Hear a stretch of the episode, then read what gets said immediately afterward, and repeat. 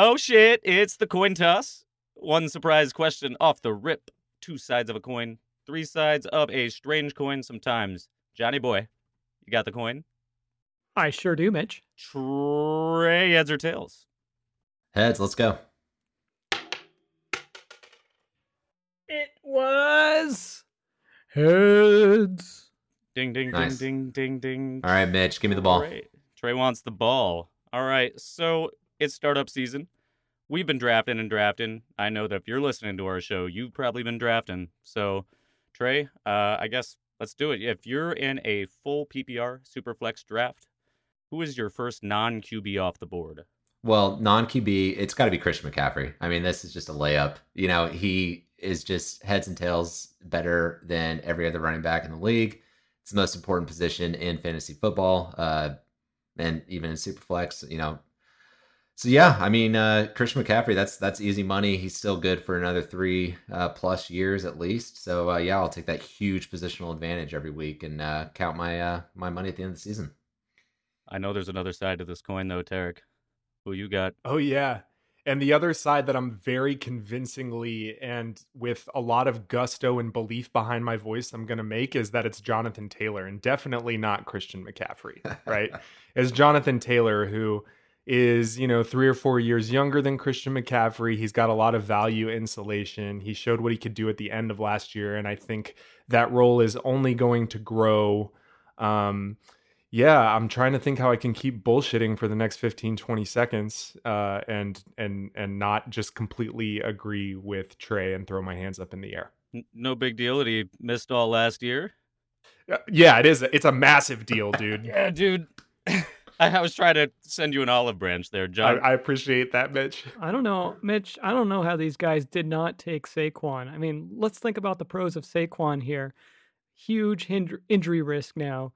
Worst uh, O line in the NFL. Best He's quarterback. got nobody at quarterback. I'm taking Saquon, man. Oh, you got to love the coaching staff too. oh jason garrett coaching- I forgot the coaching staff.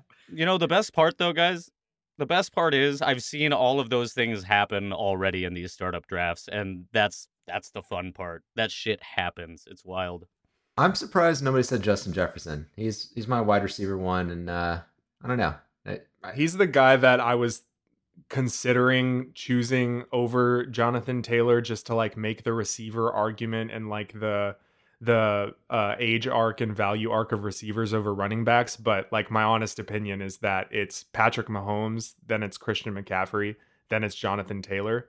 Um, that's who i would take with the first three picks of even a superflex draft and i know that's not necessarily a very common strategy. Usually those guys like kyler murray and josh allen are going um, before any of the running backs, and I think that's fine. But I think that Christian McCaffrey and Jonathan Taylor offer such a value gulf between the rest of the running backs to where at the end of the second round, if you get a Russell Wilson, if you can get a Joe Burrow or a Trevor Lawrence, it's not as big of a gulf between those guys and like a Kyler Murray as it is with the other running backs. Christian McCaffrey is good. Heard it here first. Analysis. Yeah, drop that motherfucking intro.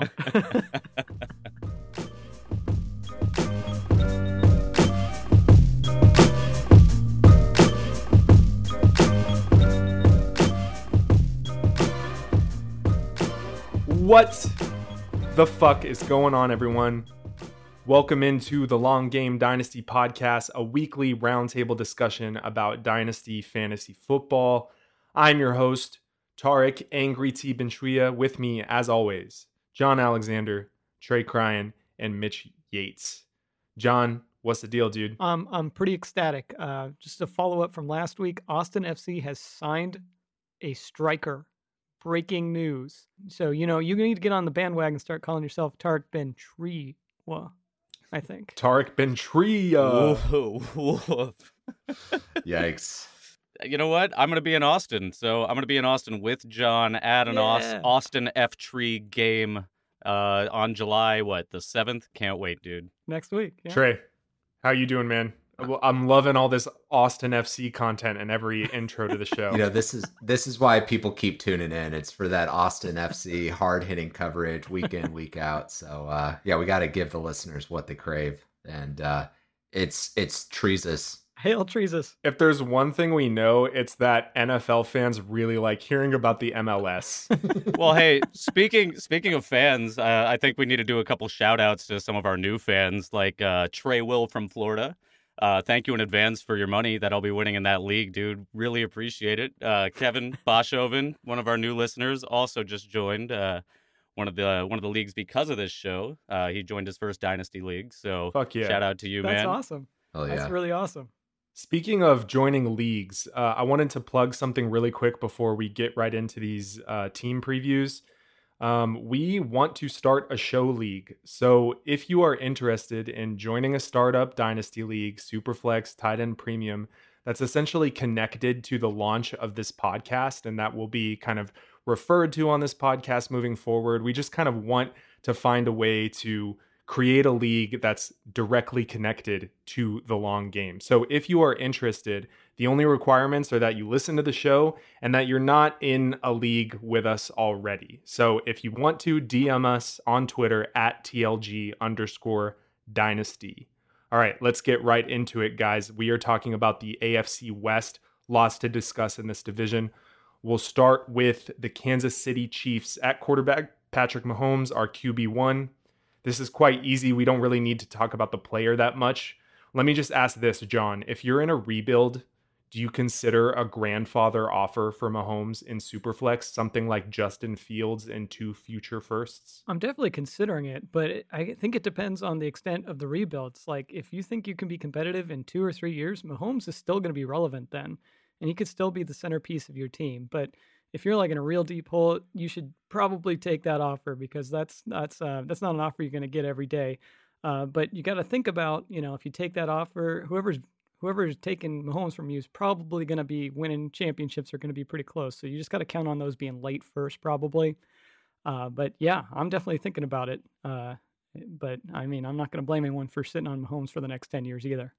Yeah, I mean, well put. Uh, Mahomes isn't that old yet. It's hard. It's hard to imagine like that he's been this successful. Like you know, and he's only what like in his fourth year in the league at this point. So uh, yeah, he'll be around for another nine or ten years. So he will probably be around by the time you're done rebuilding. But I think Fields and two first sounds about right for uh, for Mahomes value wise. Yeah, Mitch, it kind of seems like if you have Patrick Mahomes, you can you can pretty much decide what your price is for him and just wait and eventually you'll probably get it. And if you don't, you still have Patrick Mahomes. That's Right. the best part. And so, like, there are a few guys out there like that. Like, I think Jonathan Taylor, um, I've experienced as well. It's just like you can create that price because you don't need to move him anytime soon. And if that price comes along, sure, you take it. But until then, whatever. Yep, well put. Right. Yeah. And Mitch, I love that you brought up Jonathan Taylor because that's kind of the point I was like fumbling through in the intro is that if if you think about how easy it is to get Godfather returns for players, understanding the market kind of tells you that Patrick Mahomes is at the top of that list and then Christian McCaffrey and Jonathan Taylor are right after him. So that's why I'm interested in them in the top 5 of a dynasty startup. All right, Mahomes is easy, guys. Let's move on to the running backs. Clyde Edwards Helaire is running back 17 in our consensus rankings. We can comfortably call his rookie season a disappointment, at least relative to the expectations he had as a first round running back going to the Kansas City Chiefs with Patty Mahomes. However, 1,100 scrimmage yards in 13 games isn't bad, and he, he didn't find the end zone very much, only five times. But he had 36 receptions and a healthy 8.2 yards per catch is encouraging. Trey, you have Clyde the Glide at RB13, which is a few spots above both our consensus and most rankings tools out there. So, why are you ahead of market here? Hey man, Clyde the Glide. I love the uh, the Rockets uh, shot out uh, shout out there. So um, H Town? You said it already. He was extremely unlucky last year with touchdowns. I think we all remember the uh, performance in Week One where he got shut out on the goal line like two or three carries in a row, and that was kind of a uh, preview of the way the rest of the season would go for him. And um, I think it was just luck because he's not really a small guy. He's got the 32 BMI, so he should be a fine option for the Chiefs in the red zone. And if you look at the volume he had last year, he had 14 carries and roughly four targets a game. So if you project that over a 17 game season, that's like 300 touches and 70 plus targets, which is well within a top 10 uh, workload um, for this year. So he just turned 22. He's attached to the best offense in the league.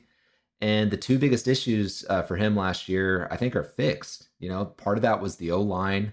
Uh, they were missing a lot of guys. Uh, Dr. Larry's back at guard now, and they got Orlando Brown from the Ravens at left tackle. So the the O line is retooled. And uh, Le'Veon Bell came in halfway through the year last year and uh, started eating into his uh, his workload, and he's gone now. So, yeah, I like CEH a lot, man. I think he's uh, he's got a chance to bounce back this year, and I'd I'd rather have him on my squad than guys like uh, Zeke or Aaron Jones, who are a little bit older and may outscore him this year, but um, you know, just don't present as much value long term. I of the guys that I have ranked in where I've got CEH, like in the back half of uh, running back twos, he's got the highest ceiling. If he gets the workload that uh, Trey is referring to right now, he's going to be a top five, top six running back in Dynasty basically overnight. If he's getting uh, 10 to 15 to 20 touches per game, that's going to be insane volume, and he's going to be he's going to go right back to where he was preseason last year. He's going to be a top five guy. So I don't necessarily uh, disagree with what Trey's saying there. I think that might be a little looking through rose-colored glasses a little bit, but I definitely see the potential. I'm just not sure that the Chiefs are ready to commit to him like that just yet. And see, I see the potential in the offense, but I'm the the lowest on him because I'm scared off of what I've seen and what scares me the most is his inability to break open field tackles. So, like, he's actually pretty good after uh, after the first uh, touch or attempted tackle or whatever. But like Trey referenced um, on the in the goal line, it just it it looks like they've tr- they've tried to give him the opportunities and he's squandered them. So I think he's going to continue to get opportunities, and that's definitely something that you want to see if you've invested in him. But if he continues to not make the best out of them, uh, they're going to look for other avenues. And um, I think two years for a first round pick, if he doesn't figure it out this year, they're definitely going to be um, searching in for another guy. Yeah, Mitch. I mean, I, I think a lot of that does kind of fall on what happened with the O line last year. I mean, we saw that, um, you know, came back to bite them in the Super Bowl and ultimately why they lost to uh, Tom Brady and the Bucs. Um, you know, he had a top 20 season in terms of yards created per touch, but his uh, run blocking efficiency was, uh, you know, number 45 in the league. Uh, so, you know, I think now that that O line is retooled, there's there's room for improvement for Clyde for sure. Darrel Williams uh, is probably the handcuff to own here. They've shown at different times that they trust him kind of on the goal line and to handle a lot of the pass protection work. Uh, so, got to think if Clyde went down, Darrel uh, would be a pretty high end handcuff. What about Elijah McGuire or Jerick McKinnon? Are they just dead weight? Uh, I mean, mostly, right? I think Jerick McKinnon has like a slight 2021 value in that if something were to happen to CEH, then I feel like he's kind of the same type of guy that would fit that system well. But I, what he's getting old. Uh, who knows if he's got anything left? I mean, uh, he he sure thinks he does, but I, I think that he's one of those back of the back of the roster. If you have CEH, I like him as the handcuff as opposed to the other guys. Interesting. But his value's not very high. Yeah, I, I like Darrel Williams more. I mean, we've seen handcuffs be incredibly efficient in this Andy Reid, uh, excuse me, in this Andy Reid uh, Kansas City offense. So, uh, yeah, I mean, I would rather Darrel Williams over these other guys. All right, so moving on to the wide receivers, Tyreek Hill is our wide receiver three in consensus rankings, entering his age 27 season, so just smack in the middle of his prime. Consistency mixed with week winning upside is what you want to see. And he was ninth in targets last year with 134, which was kind of surprising to me looking back on it. So he has the volume to go along with the big plays. As good a case as any to be the wide receiver one, right, John? Yeah, and uh, the only reason I've got him in my rankings is wide receiver four, which is lower than y'all. Is you know Davante Adams scores 18 touchdowns, and J. Jeff, as uh, Trey had already mentioned, is the guy, and I'm a big AJ Brown guy. Uh, nothing against Tyreek. He, as, for all the reasons you said, I think you can expect another four or five seasons of uh, high level production, and uh, they don't really have a wide receiver too. It's Tyreek and Kelce, Like, and so if you've got Tyreek, you're feeling great. You're not. There's not like a lot of competition uh, in terms of targets. That's why he had so many. So I'd expect that pace to continue. It's not like they brought in anyone else a significant upgrade, um, and he's probably going to last longer than Kelce. So you you got to figure that those targets only are going to increase as time goes on. Yeah, John. Uh, so just to clarify there, I actually have him as my wide receiver five, so a slot lower than you, and uh, that's because I've I've moved up uh, Calvin Ridley over him, and um, oh, part of that is me just buying into uh, Ridley being the lone man uh, there in Atlanta. So I think he's going to get the edge in terms of uh, target share compared to uh, Tyreek Hill, and um, the other part is you know Hill benefited from like 17 total touchdowns last year, so it is going to be really hard for him to repeat that level of efficiency. So um, Ridley's a year younger, and I think they give similar uh, type production this year, so that's why I've uh, slotted him at four and Hill at five. Fair enough. Yeah, and I can't remove Tyreek from number one until, well, until I see any reason to do so. Uh, that ability to win you any game, any week. Um, if I am like, if I'm competing for the title this year, I want no other wide receiver than Tyreek Hill on my team. Yep, fair enough. Mecole Hardman is our wide receiver 66. Getting a lot of camp hype right now as an improved route runner. His route participation has been his biggest impediment thus far in his career. He's kind of a 50% route participation player, or sometimes even less. Trey, do you expect that to possibly improve with Sammy Watkins out of the picture? Yeah, it's it's really tough to project because all of these guys kind of fit that similar sort of just depth piece profile. Um, I mean, Hardman out of the other guys, like at least he's a former second round pick, so I think he's got a good a chance as any. Um, but you're right. I mean, Kelce is the wide receiver too, so uh, most likely Hardman's going to end up falling in that uh, top 60 wide receiver five range. Yeah, and I think the Chiefs have shown us that even when Tyreek Hill misses a game or so, nobody else becomes that guy. Nobody fills in that wide receiver one. They just spread the ball out a lot more. Uh, Demarcus Robinson has looked good in times, but then he fades back away because he was just the benefactor of receiving the targets those games. I, I don't think they're ever going to game plan Demarcus Robinson or any of these other guys into the into the plan. It's Tyreek Hill and it's uh, Kelce. Is speaking of any of these other guys, Cornell Powell and Byron Pringle are also on the roster. Um, Cornell Powell was recently drafted by them in the fifth round. John, you are the highest on Cornell Powell out of all of us. So, uh, what do you think of him? I think he's got a chance to be the uh, second wide receiver in that offense, but I'm not sure that that has any meaning for fantasy for the reasons we've already talked about.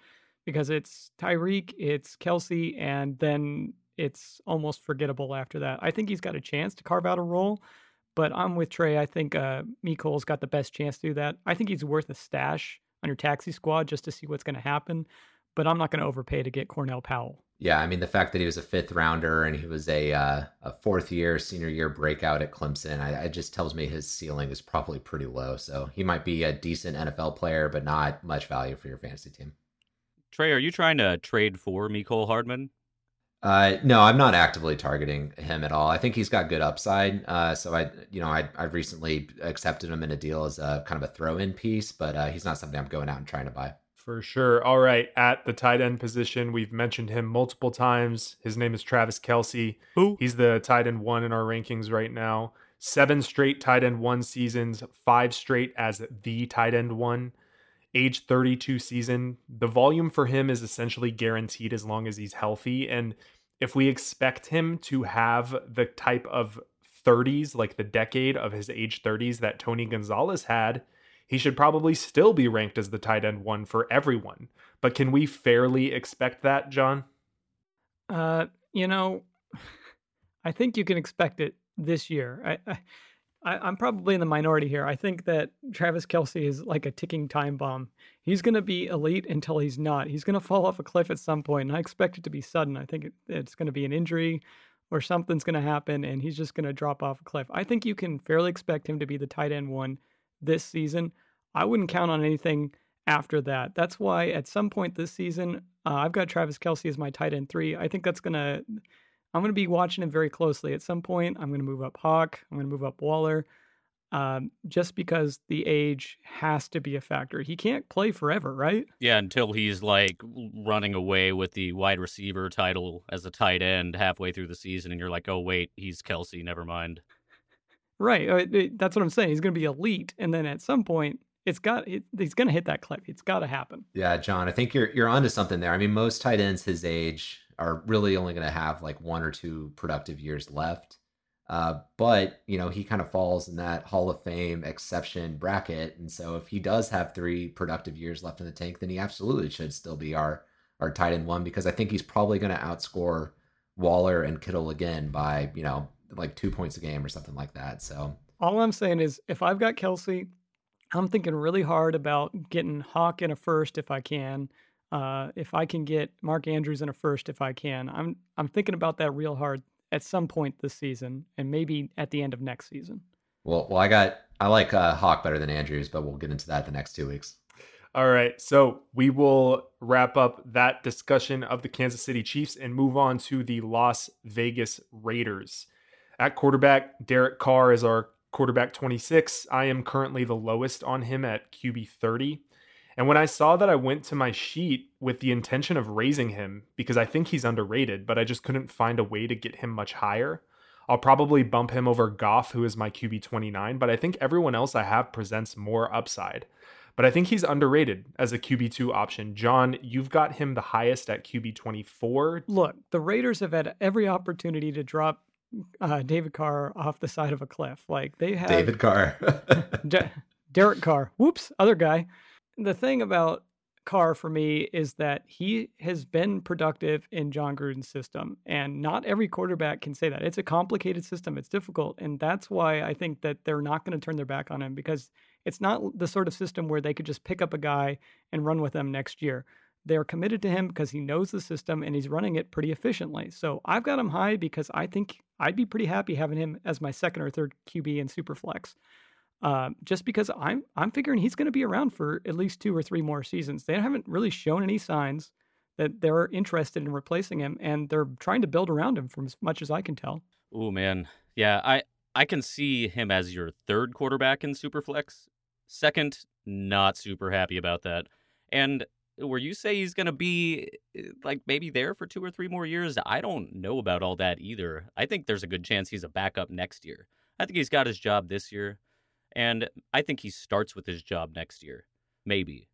But uh, that I, I don't see the upside there. So like I don't I'm not targeting him, but un- unless he's my third quarterback in a super flex. Yeah, Mitch, I think I agree with that. I, I definitely think he's just bench depth at this point, and occasionally you might be able to play some matchups and get some QB one type weeks out of him. But uh, for the most part, uh, you know, he's kind of a low upside bench player, and uh, um, I mean, he does do some things well. I mean, John, you mentioned like he has been, you know, productive in that offense in the past. He's actually shown really good ability on the uh, the deep passing game and his uh, deep passing accuracy. So I think that bodes well with some of the pieces they have in this offense. But uh, for whatever reason, he hasn't like put together that top, uh, you know, QB one type season. I don't think we're ever going to get that from Derek Carr.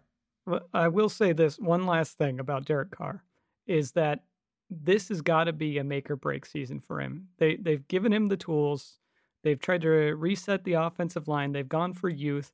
I think that if he does it this year, he's around. But if he totally flops over at some point this season, then I think Mitch is right and he'll be gone next season. How do you think the Raiders are really going to do next year?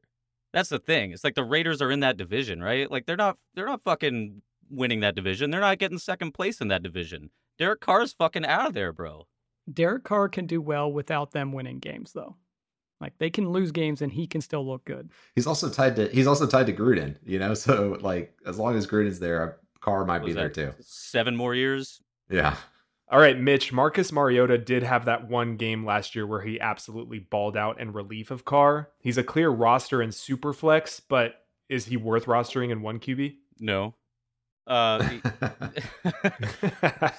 certainly is not. No. Uh, but he absolutely is in Superflex because if Carr gets benched or breaks his femur or whatever, like then yeah, uh, Mariota would be a good plug-in, especially because he's free. Now, as far as single QB, no, he's not going to finish he's not going to be putting up top 12 quarterback performances even if he does get the gig. Get his ass on the on the waiver wire. I mean, he's got that rushing upside, so I think like uh, he put up a like a top 5 finish when he came in for Carr, so I think it's possible. Yeah, I don't know. There's a lot of tape on that dude. Not a lot of it's good. That's true. That's true. And you know best as a Titans fan. Indeed, so. I do. Let's move on to the running backs for the Raiders. Josh Jacobs is RB21 in our consensus. Kind of been one of the biggest fallers of the 2021 offseason, mainly due to the signing of Kenyon Drake, but also because of a pretty inefficient 2020 was still number 12 in fantasy points per game last year, number four in evaded tackles behind a pretty bad offensive line. Trey, has the Jacobs fall been too precipitous? So I think it's actually probably uh, about right. So, I mean, the issue with him isn't just the inefficiency last year. I, you mentioned the like the O line wasn't great, but they also let half that O line walk in free agency. So you know the the players that they did have that were good are now playing for other teams. So Jacobs uh, sorts out as the like a low end RB two in my projections, and so it's a low upside type player without that passing game work. And they brought in Kenyon Drake, who's probably going to get all that um, that work in the passing game. So uh, to me, he kind of just looks like uh, Nick Chubb without the talent at this point. Ooh, sick burn. No, I've got him ranked the same as Trey. I'm right there. I agree with you, Trey, as well. Uh, he's people are fading him for a reason, and really the reason isn't Kenyon Drake. Uh, I I don't think that him coming in there is like, oh shit, it's Kenyon Drake. Watch out, he's in the building. I think it's more just his his value was that he had that lion's share of the carries and the workload, and now that he doesn't have that, his numbers are definitely going to drop. And right, if you're playing PPR, which most people are these days in Dynasty. Uh, you know, I'd say, uh, I'd say his value is pretty fucked right now. Yeah, I, I I'm going to just pick out back off that. When he was coming out of Alabama, we thought, or at least I thought, that his biggest at his best attribute in the NFL was going to be his pass catching ability, and the Raiders have absolutely refused to throw him the ball, and that's got to be the biggest ding for me on Josh Jacobs yeah. right now. I mean, maybe I should just clarify. He's not dead, guys. Like he's still an RB too. Uh, yeah. But yeah, he he just presents low upside at this point in his career. All right, uh, we've mentioned his name several times, and that's Kenyon Drake, who comes out at RB thirty six for us. Got a two year contract worth up to about fourteen and a half million. I do have him the highest at RB 33, and that's just a function for me of very clear standalone value combined with being a high end handcuff. And he's kind of like a poor man's Kareem Hunt for me, if you will. John, counter me with your RB 42 rank he's a bit of a journeyman, isn't he? He's uh, Miami, Arizona, now uh, the Raiders. And in all of those instances, he's been a boomer bust kind of guy. Like when he when he hits, you're real happy, and if he's if he hits when you're playing against him, you're real sad. Uh, but I, I'm not sure that he's is going to be very consistent in this offense. What the Raiders have been trying to do is get younger, and they've gotten younger on the offensive line. They shipped out a bunch of uh, older offensive linemen in, in favor of younger ones. And I don't think that offensive line is going to be very good. PFF's got them ranked as uh, the 25th offensive line right now, and they're in a really hard division. So I'm just, I'm not sure I see the upside. I'm never going to be comfortable playing him in most situations um, just because I'm not sure if he's going to boom or bust. So I, I, I just, I don't really see the upside in playing Kenyon Drake. And I don't expect him, I think he signed a two year contract, but like what what where's he going to be after those two years? It's like uh, done, yeah, retired, super done, yeah. right? So yeah. if it doesn't work out here, it's just not going to work. I'd like to point out that Trey called uh, Josh Jacobs the uh, poor man's Nick Chubb, and Tarek called Kenyon Drake the poor man's Kareem Hunt. So basically, yeah, we, I should I should clarify destitute man's li- Kareem Hunt. Listen, man, the, the, I, we're just saying that the Raiders are a poor man's Browns, uh, that, and that's just you know the biggest compliment that I can think I, have ever heard. So, uh, go, sorry, Raiders. The Browns have an offensive line, and the Raiders. Yeah, they not. have like maybe the best O line in the league. Right. Raiders do not. Let's move on to the wide receivers. So there's two second year guys who face planted in year one. Shout out DF Bean Counter. Henry Ruggs and Bryan Edwards, and they're essentially in the same tier in our consensus ranks. Ruggs is wide receiver 59, and Edwards is wide receiver 63 we all have Ruggs ahead, but Mitch, you're the only one that has significant separation between the two. So explain your perspective there. Yeah, you know what? I did I did adjust that, but uh, you guys caught me caught me sleeping there because Bryan Edwards is one of those guys that is um, very very underrated, flying under the radar. I've read a few articles about him, and people are starting to target him in a lot of leagues. Um, but he's so far down there simply because I, I think that Ruggs, Edwards, John Brown, and Derek Carr none of that sounds sexy to me, and I'm erring on side of uh, on Ruggs just because of the uh, the draft cap that they they spent on him there. Yeah, I mean, I'm not ignoring the fact that they brought in John Brown. I know I've said before, like, he hasn't really prevented anybody from ever getting theirs before, but he could very easily be the target share leader in this offense. And I think he probably should be the favorite to lead in, in targets. So, um, I mean, with Ruggs, I think he was just a, a classic Raiders overdraft, and they just really fell in love with his speed and athleticism, even though he never cleared 17.5% uh, dominator in college in his three years at Bama. So, yeah, I mean, I like Edwards a lot. I think he's got some great upside, but there is, he's obviously, his floor is basically nothing because there's just not a lot of um, room to eat behind uh, the, the real wide receiver one, which is uh, Darren Waller, the tight end.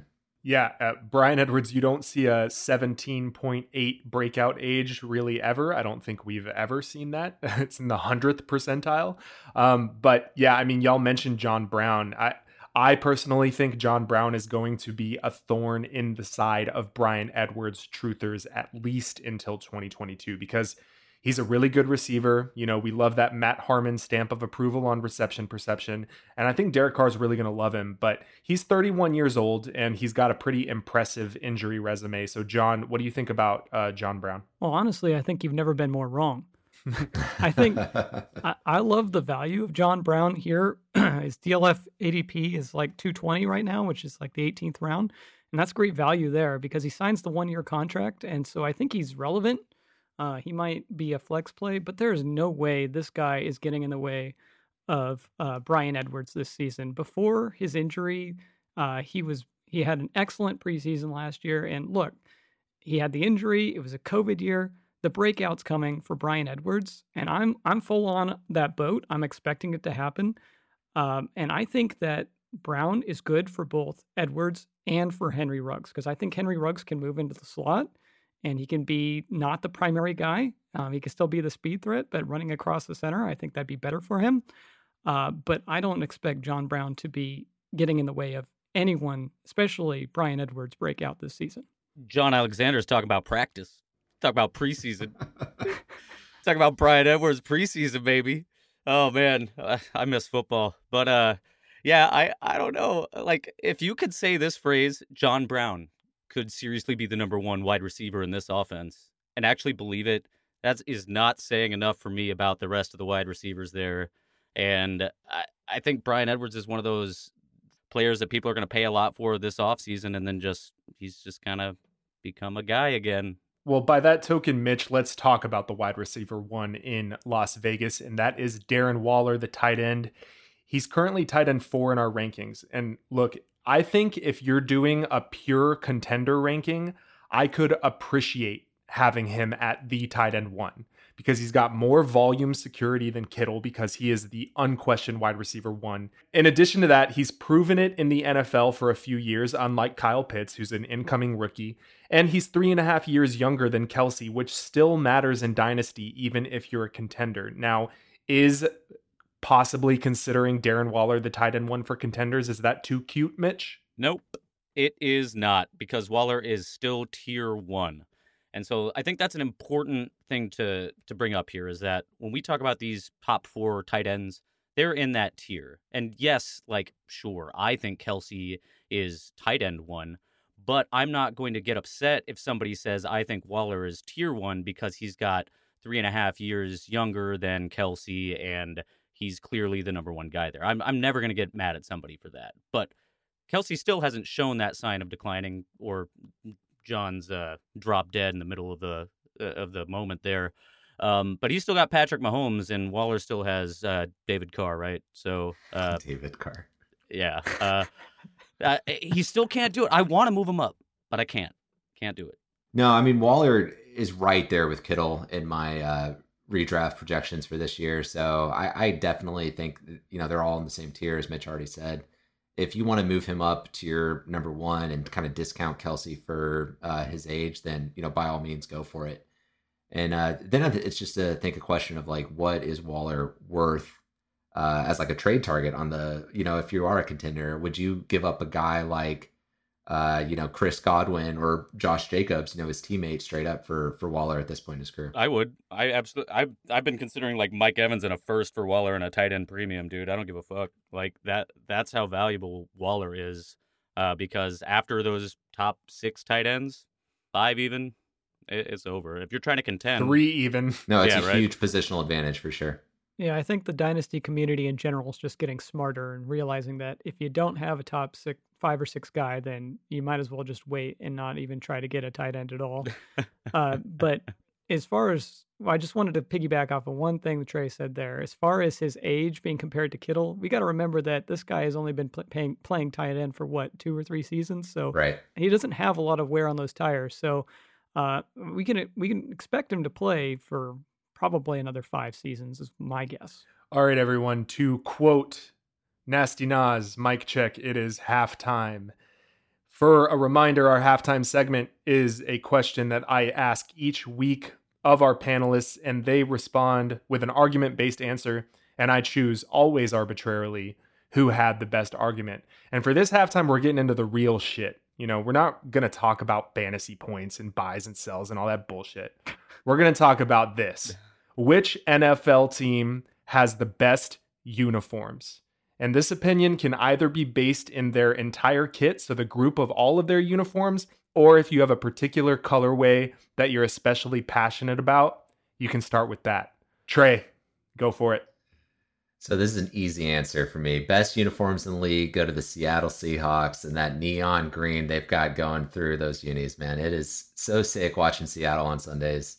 I mean, just think back a few years ago with uh, the Legion of Boom, you know, shutting down every single passing offense that came through Seattle. You know, think about like beast mode just thundering through like the the Saints defense in the playoffs. I mean, they they've got the coolest uniforms and they look better than you do as they're beating you up. So yeah, I, I'm Seattle number one.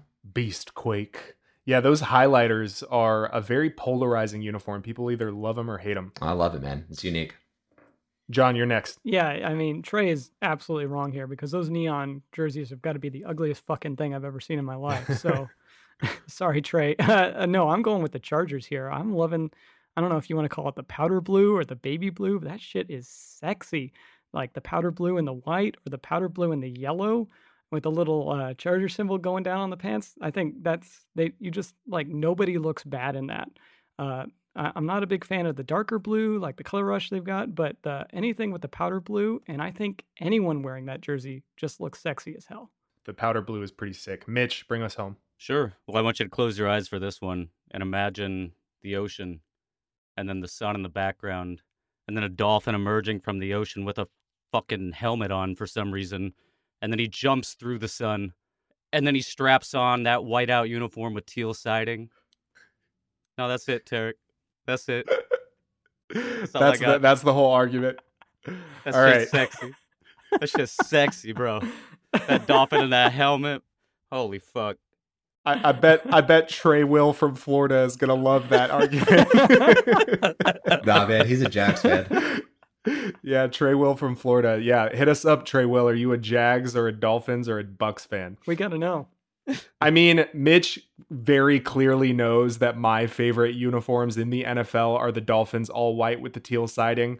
So, I mean, you pandered, you got it, Mitch. You win. all right. Got him. So that that means Mitch is going to take the lead in the halftime points. That's six for Mitch, five for Trey, and two for Jon, who is purposely trying to lose every halftime. So it's it's honestly a testament to the fact that he has two points. I fell off my ass backwards into those two points. I didn't deserve them, I'm sure. Trey, I want to let you know I'm only going to start complaining again until you take or when you take the lead. So uh, I'm not at I'm not going to be complaining for at least two weeks. I promise you. Yeah, fair enough. I mean, I busted my ass laughing when you were talking about the dolphin jumping through the sun with a football helmet on. So you, hey, you earned it this week, man. How was Trey not pandering as well? That that's like that's your those are your that's your team. Well, I mean, other than that other team. Yeah, I'm I'm technically a Cowboys fan, but a closeted Seahawks fan, but I'm really not in the closet about it. So yeah, I mean, Mitch really put that dolphin in our mind's eye. So yeah, I think he deserves it in addition to it being my bias. So I, I got to tell you, I closed my eyes and I was seeing it. I really saw it. I saw it too. That was a, a really good meditation voice, uh, Mitch. All right, let's kick off this second half. We're going to talk about the Denver Donkeys and the LA Chargers. Snow donkeys. The Snow Donkeys. Snow yes, donkeys. thank you, Mitch. At quarterback, the ultimate camp battle Drew Lock versus Teddy Bridgewater. The camp buzz favors Teddy cigarettes. As such, Bridgewater is ranked higher for us, pretty much at the end of starting QB ranks. Trey, which QB do you want to win the battle for dynasty purposes in this super exciting battle? You're just gonna casually drop that Teddy Cigarettes uh, nickname on our uh, on our listeners without even acknowledging that. So uh, well done, man. No, So- no context. Yeah. Teddy he, smokes, cigarettes. he smokes a lot of cigarettes. Give the guy a break. we all got our fucking vices. Every NFL athlete. Yeah, well, just look at his look at his picture. I mean, the guy's got some rings around the eyes, like he's been smoking uh, cowboy killers for decades. But uh,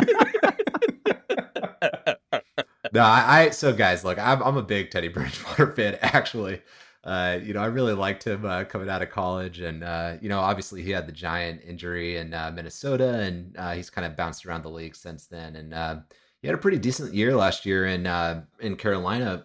But to answer your question, um, I do think that Bridgewater will be like the better quarterback for that offense, and it's mostly because of his accuracy. And I think he'll actually be able to get to the ball, the ball to you know the pass catchers in that offense. Uh, I mean, look at what Drew Lock did last year. He had like a fifty-seven percent completion percentage with like a one to one Yikes. touchdown interception ratio. You know, meanwhile, Teddy in Carolina had a 69% completion percentage. He had 15 Giggity, touchdowns. giggity. Yeah. 15 touchdowns to 11 interceptions. And he had 7.6 yards per attempt, which is a full yard greater than Drew Lock. And I know Lock gets love as like a downfield upside type guy, but, you know, Teddy was more efficient last year in that area. So he's, I think, is the better quarterback today, the more accurate passer. And, you know, he's going to be better for those wide receivers, even if he's not more, you know, dynamic than uh, Drew Lock is. Drew Lock also gets love as a young Jeezy fan, so just wanted to throw that out there. Uh, yeah, I just wanted to. Uh, I, I want to agree with Trey here uh, that Bridgewater is the guy I'm rooting for. I think you're right, Trey. He gets knocked because he doesn't throw the ball downfield. But people forget uh, last year, DJ Moore in half PPR was wide receiver 22. Uh, Robbie Anderson, wide receiver 24, and Curtis Samuel, wide receiver 25. He nearly he supported nearly three wide receiver twos, and that's nothing to scoff at. Yeah, absolutely. I'm here to tell you both, well, and everybody listening, that rooting for either one of these guys to win this camp battle is a fool's errand because both of them are going to be playing next year at some point. I don't know who's going to be starting at the beginning of the year, but I can almost feel that they're not going to be uh, the the guy starting the entire season. Hmm. Like Drew Lock, if he wins, I think that's better for fantasy because he just closes his eyes and prays to Treesus and just yucks it up there, which is great, like Jameis Winston style, right? But if uh, we've seen Teddy Bridgewater not really support wide receivers in fantasy, so I'm definitely rooting against him. But I have the full expectations that both of them are going to get a shot this year on the Snow Donkeys. Yeah, Trey, it doesn't look like you agree with that analysis. Yeah, I mean, Drew Lock may chuck it up, but if he's only completing 57% of his passes, then that means his receivers are just, you know, uh, running into DBs or, or whatever and not getting you fantasy points. So, yeah, I'd rather have the quarterback who can actually, you know, get the ball in his receiver's hands.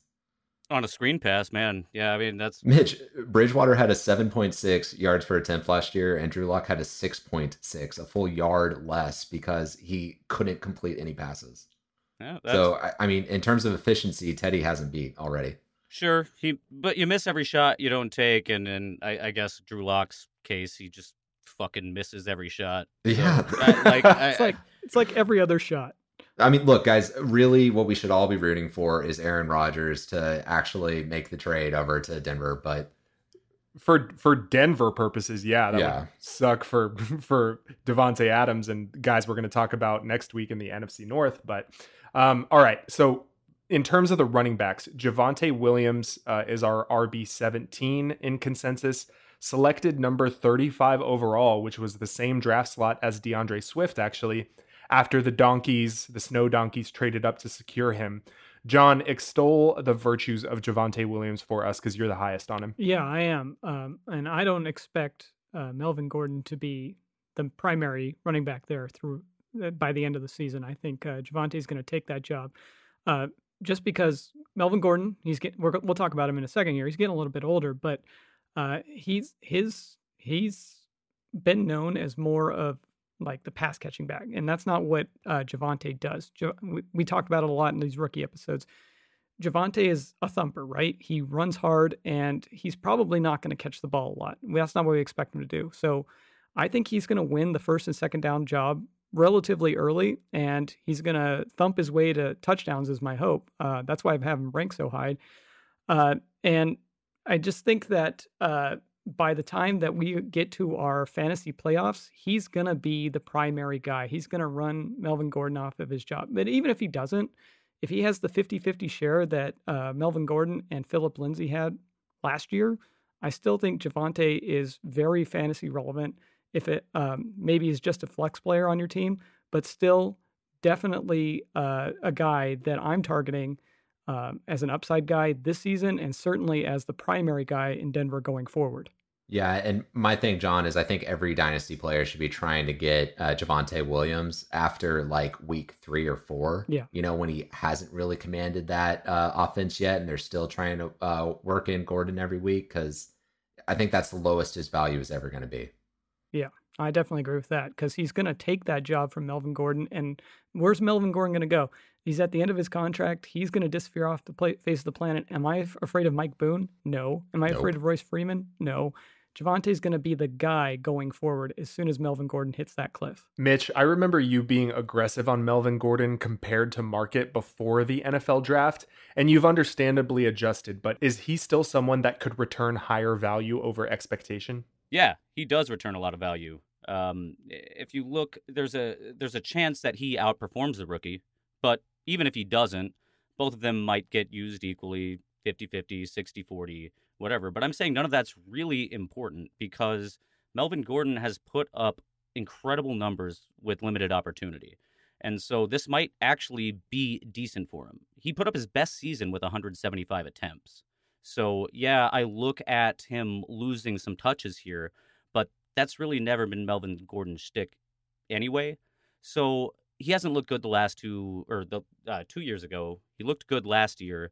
So it looked like he was heading in the wrong direction, but now it looks like he might be just kind of hovering there as a running back too. And so what I'm trying to say is like if you're a contender, like he's going to get an opportunity there, whether it's starting or not. That doesn't really matter to me. So I that's why I still have him as a low end running back too. But if something were to happen to uh, Javonte Williams, like it, it bursts him up there to a, a high end running back too he's also dirt cheap, and I think I wouldn't be surprised if he ended up getting traded somewhere if another running back around the league got hurt and Javonte Williams really did kind of take the reins in Denver. Because, you know, if I'm the Falcons, right. I'd rather trade a seventh or a sixth round conditional pick for Melvin Gordon than sign, you know, Le'Veon Bell, who is like clearly cooked. That's a very right? good point. Yeah. So I, I think there's a possibility that that happens, but I also agree with Mitch that I think he's going to get you know some some decent work here to the point where he's probably a little bit too undervalued in Dynasty. But you know, obviously, you know, pay the correct price for him, which is very cheap. Moving on to the wide receivers, Courtland Sutton is wide receiver 19 in our consensus. He's 27 in DLF ADP and 25 in DLF's expert consensus. So we're kind of aggressive on him as a group, but that partly has to do with kind of the variance within our rankings above him. His average rank is actually 22 for us, but that spits him out at 19. Mitch, would you consider making an aggressive offer for Sutton, whether you're a contending or rebuilding roster? Hell yes, dude. Either way, either way.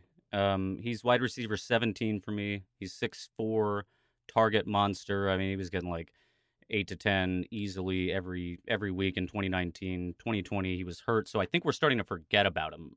I think that people are just looking at the shiny new toy in Jeudy, and uh, he he's becoming a bit of an afterthought. I, I do believe that like Sutton truthers like most most of us here, we understand the potential that he has to become that alpha.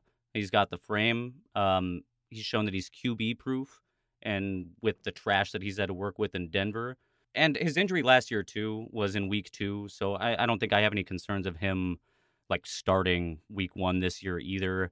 And he's just he's the guy for me. He's one of those freaks that I want on my team, whether I'm contending or whether I'm rebuilding and trying to start a young, big, strong wide receiving core. Yeah, Mitch, I couldn't agree more, man. I, the best time to trade for Sutton would have been last year when he got hurt, and the second best time would be right now because mm-hmm. he had a 26% target share in 2019. Like you said, he absolutely soaked up the targets. The guy's clearly an alpha talent, and he's never going to be cheaper than he is right now. He's going to be cheap, but he's not going to be super cheap. Like, what do you guys think? Yeah, but whatever, he's worth the price at this point. Is is my point. Absolutely. Yeah, I, I think you can get him for a first. Obviously, the the picks are different in one QB versus super flex. If you're talking one QB, you can probably get him for a first and like a really deep kind of upside player, like a Bryan Edwards, for instance. I think that would get it done. Man, I've been trying to trade Miles Sanders like straight up for him. Oh wow, like, that's how bullish I am. And I think in Superflex, a, a future first should get it done, right? If, if if a guy's trying to rebuild his roster and kind of and really kind of get ahead of that age curve, um, the the Sutton manager in that league. But let's talk about Jerry Jeudy for a little bit. Um, and his DLF ADP is actually a bit higher than Sutton, and he slots out lower for us at wide receiver 31. So all four of us are higher on Sutton than Jerry Jeudy. And Jon, Jeudy's kind of lower ranking is largely because of your ranking of wide receiver 36, which when I was reviewing our ranking sheet, it surprised me just because I know you loved him as a prospect. And once he was selected as a Bronco, you still loved him. Yeah. And uh, the reason I loved him was the elite route running. Like, I didn't think there was anything else that compared to it in that class. And that's what I saw last year. I saw elite route running. Uh, what I didn't didn't like uh, was the drop passes. Now that wasn't all on him. Uh, part of it was Drew Lock, but uh, I love the number of targets he got. He was top five for number uh, rookie in terms of number of uh, targets.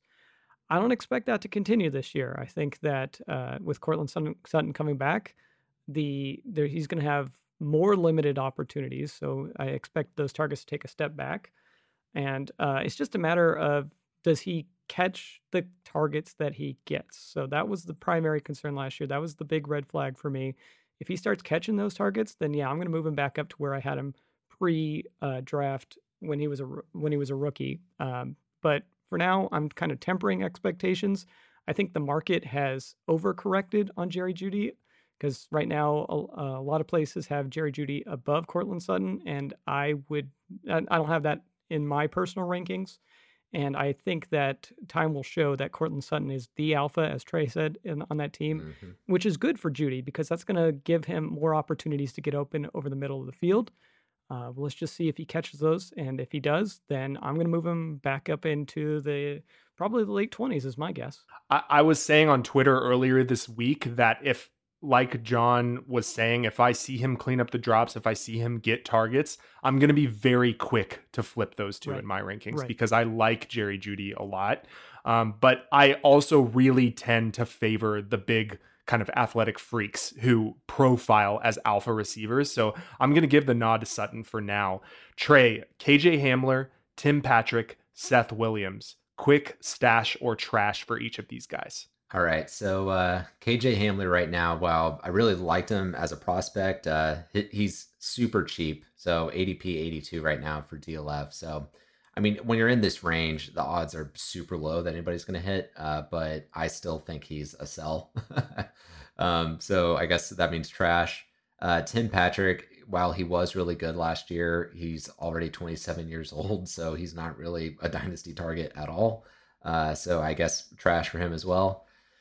And so that leaves him with Seth Williams. So yeah, I mean he's he has a great profile um, as a prospect uh, coming out of Auburn. Unfortunately, fell to the sixth round, so the draft capital is just not there at all. Uh, but that also means he's essentially free. So he's the cheapest of the group. It's really unlikely that he ever hits, but he's I think got the highest upside out of the three. Uh, if you got taxi squad spots in your in your in your league, he he merits a spot there if you know you didn't get other uh, rookies in your rookie draft or as free agents. All right, let's move on to the tight end. That's Noah Fant at tight end seven, coming into his third year out of George Kittle University of tight ends. Go Hawks.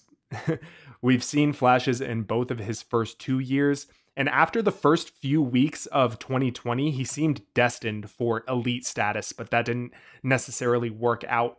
Jon, you have Mike Gesicki and Cole Kmet ranked ahead of Noah Fant, which is a rare sight. Talk to me about that. Right. So uh, people know me, know I'm from Nebraska, and uh, Noah Fant's from Omaha. So when he came in uh, that same draft as Hock, uh, I, I was all about it. Like I, I saw him as a late round, uh, maybe 110, 111 in that rookie draft. But uh, I'm afraid that Noah Fant might be fool's gold at this point. Um, TJ Hockenson, he was tight end four last year in his second year, and Fant was tight end 12, okay, on 15 games. So it's not like he missed a lot of time. What's the problem? What's going on with Fant? Well, in the last two years, he's gotten three touchdowns uh, in both those years. So that's my concern. That's why I moved him down. And I don't see any reason why we should expect him to get more than three touchdowns this year. Courtland Sutton's coming back. Uh, Teddy Bridgewater might be at the helm, and he's not exactly known for throwing to the tight end position. So I'm tempering expectations with Noah Fant right now, and that's why I've moved him down. Um, and I, I, I still agree that w- with the hype, he's uber athletic, but for some reason he's not getting the touchdowns, and I'm not sure that there's any reason to believe that he will in the future. Now, Mitch, on the flip side, you actually bumped Noah Fant up above Mark Andrews, and honestly, I'm kind of into it. So, why'd you make that decision? Well, to comment on what Jon's saying, and I've been saying it every episode, so I'll just keep doing it. You got to be patient with tight ends. Noah Fant is 23 years old, and uh, we're worried that he only finished top 12. Like, hell yeah, dude. I'm I'm super super okay with top 12 for a 23 year old tight end. Um, he is big, fast, strong, fits that freak profile, and it's just really it's not Andrews that I, I don't think that he necessarily surpassed Andrews. I think that the that Bateman came in and and took uh, part of Andrews' value from him for me because and my boy Tylan Wallace, eh, Tylenol Jones. But I, I think really the problem was in Baltimore was that there weren't a whole lot of options in the red zone, and I think that you had uh, Mark Andrews as your only like red zone options. So now that mm-hmm. Bateman and Tylenol are there, I, I see him getting some touchdown regression. As where I think that um, Noah Fant, it, he's only going up from here, and so maybe I'm beating the market to the party here, but I want Fant more than I want Andrews at this at this juncture. Yeah, and it's it, it's an interesting point by Jon there because uh, I I do think that they have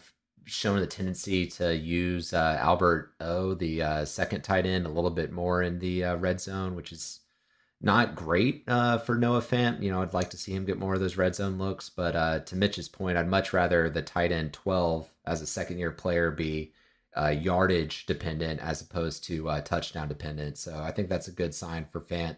I think it's very possible Fant becomes the number two pass catching option behind Sutton and kind of becomes the the you know the second primary or the secondary target ahead of Jeudy. So uh, there's definitely still room for him to grow. I like that Mitch has kind of already got him over Andrews since you know maybe we've seen Andrews ceiling and uh, uh, Fant could still take that uh, that jump. But um, Tarek, you probably want me to talk a little bit more about Alberto. So I mean, I, yeah, I, I, mean, speaking of big fast freak, you know uh, that he's another one. So and you Trey, you seem to like him as a stash.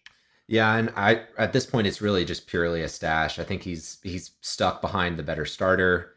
Uh, yeah, he's got a great size to speed combo, um, and he does seem to be getting uh, some some decent red zone targets in that offense. But uh, uh he's in the same range as some of these other like deep stashes and tight end, um, like Harrison Bryant and guys like that. Uh, so um, not something I'd be uh, trying to target, but keep it on the end of the bench for down the road.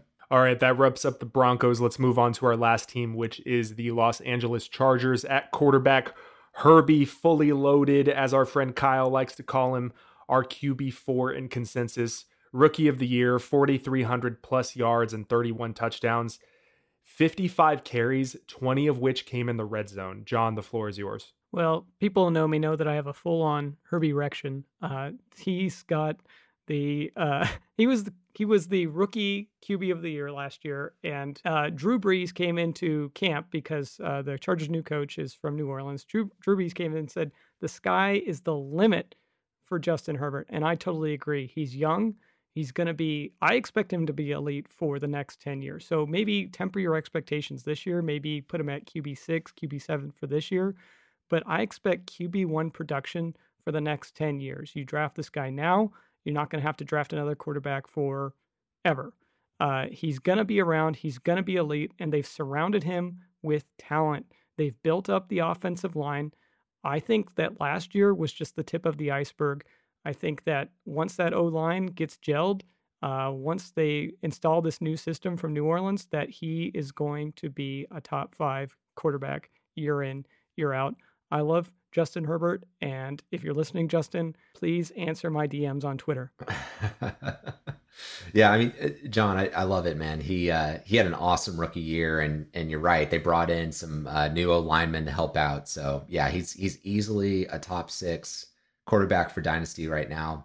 Uh, for me, like just looking at those those quarterback ranks, I've kind of got the top three between Pat Mahomes, Kyler Murray, uh, and Josh Allen, and then that's like my, the one A tier. And then the one B is uh, Herbie, Dak Prescott, and Lamar Jackson. So I think they're all sort of interchangeable at this point for different reasons. And yeah, if you want Herbie and you know what projects to be ten years of solid production in your QB one spot, then uh, then go for it.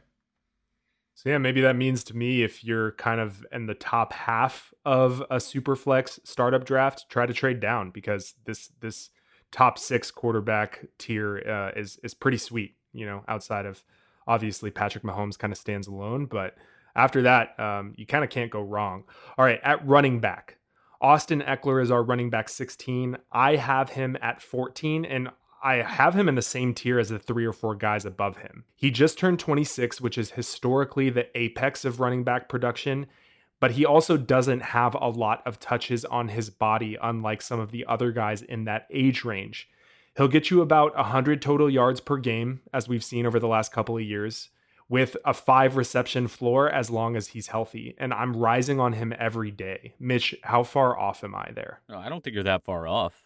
I think that just because I'm the lowest on him doesn't mean that I think any less of him. It's right in that tier that we're talking about, where he's a running back two who uh, gets a lot of passes or a lot of targets. So he's got a high floor if you're playing PPR. Um, what he's at 17, running back 17 for me. And I, I think I realize the potential of him repeating a top eight running back or like running back number eight overall season. But I, this offense, this offense looks great too. I just, I, I don't know. He's not one of those guys that's going to uh, command volume. So I think that his value is pretty transparent in that you know what you're probably going to get, which is a running back two. Yeah, Mitch, I, I think running back two in terms of dynasty value, but running back one in terms of redraft, because I think he's definitely in that low end one range. And you say he's not going to command volume on the ground, which you're right, but he's probably going to get like 100 targets in the air. So I mean, that's that is super valuable and exactly what you want in your um, you know that workhorse running back uh, production. So yeah, I don't know. I, I, think we see it a little bit differently. I think there's a lot more upside with Ekeler than you're giving him credit. Well, sure, but we're all in the same ranking here. Like what you're at uh, 17 as well. 17. Yeah. yeah, but and that's factoring in the, that's factoring in his age and the fact that he's you know has had a little bit of trouble finishing a full season without getting injured. I I'm just saying I think the top 5 upside, top four upside for a seasonal finish is fully within Austin Ekeler's wheelhouse. Absolutely. Definitely. If he scores a few more touchdowns, essentially, he hasn't been a huge touchdown guy throughout his career. So if he can kind of get that uh, a little bit of positive regression there, I think uh, I would like it. So I'm rising on him every day. The other three guys in this backfield that are dynasty relevant, or at least fringe relevant, are Joshua Kelly, second year man, Justin Jackson, and Larry Rountree, who is the sixth round rookie. They're kind of all fighting for the RB2 role here, which could hold some standalone value if, kind of for instance, they get the Latavius Murray role in Lombardi's offense. Trey, which of these three guys do you like? Uh, can I say none of the above? Yeah, uh, sure. With no, you there, buddy. No, but seriously, uh, I mean, Josh Kelly had a terrible year as a rookie. He had a, so bad 111 rushing attempts last year, so he got decent opportunity, and he only averaged 3.2 yards per carry, which is terrible. Pretty bad. Now that said, uh, he's a better athlete and he's got better draft capital attached to him than Larry Rountree. And I think with Justin Jackson, I think we know what he is at this point. I think he's a little bit too small to really hold up as a running back uh, in the NFL. He's missed half the season due to injury the last two years. And um, I mean, Rountree was not very productive at, at Missouri either. He had less than five yards per carry and uh, kind of showed as a poor athlete in testing. So, I mean, I'm not excited about Josh Kelly, but I do think he's got the best chance to be the number two. Justin Jackson, definitely the best Twitter follow of the three. Yeah, no doubt. At wide receiver, Keenan Allen is our wide receiver 16, which is about his ADP, but that ranking is kind of the product of Jon and Mitch having him as a borderline wide receiver one, whereas Trey and I have him as a firm wide receiver two. Jon, he is your wide receiver 12, so make that case. Yeah, I'll make it simple. Uh, he was uh, fifth in targets last season with uh, just, uh, Justin Herbert there. So fifth in the NFL at 147 targets, and I don't expect I don't necessarily expect that to go down. Uh, I think that we could be talking about Keenan Allen getting somewhere around 150, 160 targets next year, and if that's the case, he's got top five up upside. Okay, uh, so we've got we've got this new coach coming in from New Orleans, so.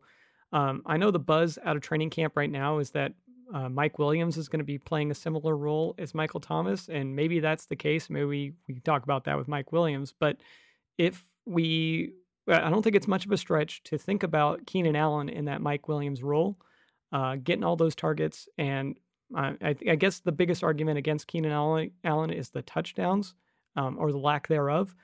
And I'm not too concerned about that. As long as he's getting the volume and he's getting the yardage, I see him as a top 12 guy. And that's why I've got him ranked at number 12. Yeah. And, and Jon, I mean, it's, it's partly the touchdowns, but for me, it's more of the um, average depth of target. It was 7.4 last year, which was very, very low, like bottom, bottom of the league low. And he had something like 100 catches and less than a thousand yards, which is incredible. So, uh, for whatever reason, when he was getting targets, it was very close to the line of scrimmage.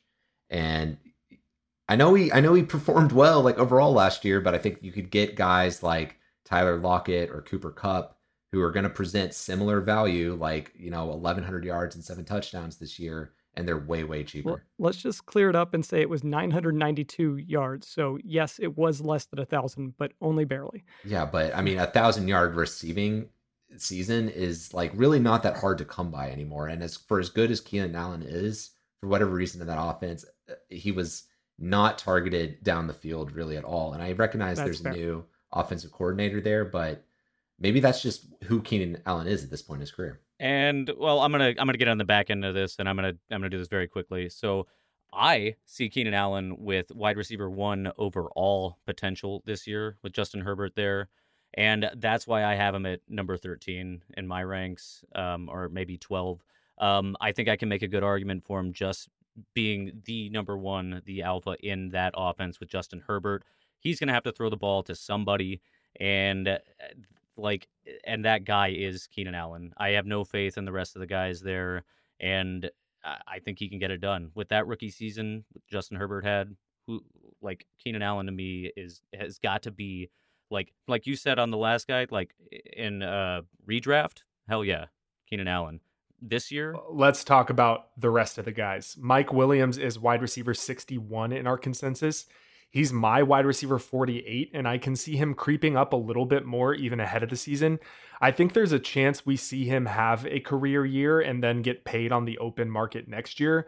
If we believe Herbert, unlike Rivers, is a talented downfield thrower who is going to rack up more than 4,500 yards next year, I think it's not crazy to see Mike Williams finally put it together for that elusive fifth year breakout. And I know historically that is not a great bet, and Mitch, your ranking embodies that. So, what do you hate about Mike Williams? I hate that he registered an 80% snap count all year last year and put up wide receiver 46 numbers on that offense with that quarterback. Um, I, I think it's pretty cut and dry that he sucks and he's a bust maybe they convert him to tight end and I'm back in, but uh, no, probably not. so, uh, you know, uh, like Tarek, you and I have put some money down on parlays. Like, we understand why the payout is so high, right? It's it's because the odds are bad.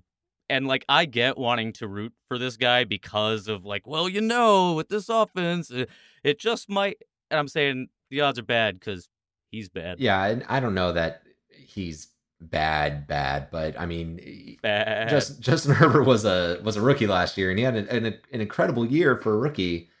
But his deep ball completion percentage was was thirty eight and a half percent, which was only good for twenty first in the league. So I think we might be a little bit premature saying he's an exceptional downfield passer when he's still got some uh, some room for improvement there. So yeah, I do think there is a possibility Mike Williams could step into the uh, the Michael Thomas role, but uh, I I'm with Mitch. I don't think the odds are very high. That's a good point, Trey. I, I, I appreciate you kind of reining me in on anointing Justin Herbert as a great downfield thrower.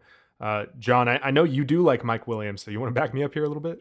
Uh, I when he hits, he hits hard, right? So like in the games where he is on the field, he's getting touchdowns and he's uh, connecting with Justin Herbert, and that's a beautiful thing. The issue has been him staying healthy, and I think that's the biggest question. Yeah, I mean, I, I was admittedly high on him coming out of Clemson, so I think this might be a little bit of take lock. Um, but you know, I, I'm kind of grasping at straws, hoping that you know Justin Herbert in his second year can unlock him. But I recognize that it's not a great bet. All right, Josh Palmer was the surprising third round pick out of Tennessee no production to speak of in college, but kind of great size and athleticism. So, Trey, being a guy who relies heavily on analytics in prospect profiling, what is your feeling about Palmer's ceiling here? Yeah, so uh, he comes in with really good size and he's got a super low ADP. He's wide receiver 75 right now for DLF. So that's the same area as guys like Nico Collins and Tre'Quan Smith. So if you want him, you're not going to have to give up a lot to get him.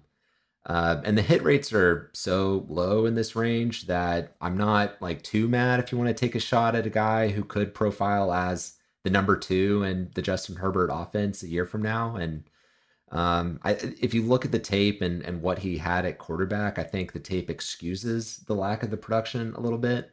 So um, I honestly I think it's a it's a decent stash uh, for a guy like Palmer and um, but I mean, for some of these rookies coming in, we did a rookie draft about a month ago. Uh, you know, obviously he wasn't a guy that I was targeting before like the middle of the third round. Um, I've seen him go in the third round in almost every rookie draft that I've been. I I feel like the uh, closer we get to the season, more people are ra- reining in the idea that oh look, third round pick on the uh, the Chargers, eh? Uh, get in on that with everything else on the board.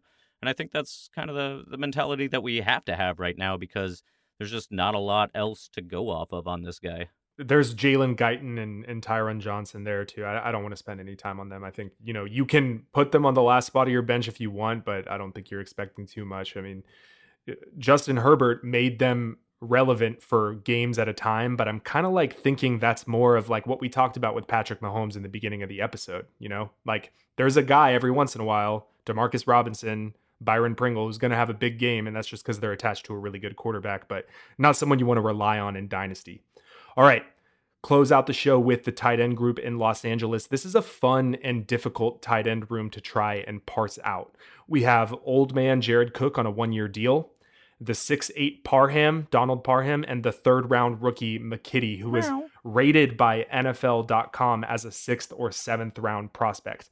All of them are ranked outside of our top 30, but I think there's some value here that we need to unpack given this Justin Herbert QB situation and what Hunter Henry is leaving behind. Jon, what do you think? I think that at, at his current ADP, which is like the 14th or 15th round, Jared Cook is a good value for this year. I expect him to produce, but uh, they drafted his replacement in Tre' McKitty. And so if I have one, I'm hoping I have both. Um, I think that's a nice play in Dynasty where you have Jared Cook and you watch him. Uh, hopefully, he scores some touchdowns this year like he has in the past. Um, he gets you that production, and then someday, maybe it's this year, probably next year or the year after, Tre' McKitty takes over, and you've got both of them. Um, because I I'm completely discounting Donald Parham at this point. Uh, I think that if they liked what they had in Donald, then they wouldn't have drafted Tre' McKitty. So he's kind of off my board at this point. Wasn't McKitty a blocking guy? Yeah, mostly a blocking tight end coming out of uh, Georgia. Yeah, I don't want none of these fools. It is a super murky situation, so I kind of like Jon's approach. Just take pick two of them, and uh, Jared Cook probably will be the the guy who's like leading the room this year. But um, you know, we're probably not going to know for sure until like two or three weeks into the season. And if you want to just see how the target share shakes out, how the snap count shakes out after the first two or three weeks, then be real aggressive about getting the leader at that point, then maybe that's the best strategy for for attacking this situation. Yeah, Be, I agree. Be that. real aggressive and go get Jared Cook. You heard it here first, boys. well, I think the flip side of that is if you have Jared Cook and he has a good game or two in the beginning of the season, that's a guy that you can sell because he's on his last legs very clearly. So he, he's a guy that you can either ride because he'll get you, you know, some good tight end production for a year, or you know, if you're rebuilding, just flip him. Uh, I think that's uh, Dynasty 101 there, right? Yep. All right, guys, we're going to close the show out there. One more reminder if you are interested in joining the Long Game Show League that we're going to try to get up and running within the next couple of weeks in the height of startup season, DM us on Twitter at TLG underscore dynasty. Looking for guys who want to be in it for the long game, Or girls. hey, pun intended. Hey, And uh, as long as you're into Dynasty, you listen to the show, and uh, we're not in a Dynasty league with you elsewhere. That's kind of what we're looking for. All right. So hit us up on Twitter. All right, guys. Peace. bye bye. See you. all right.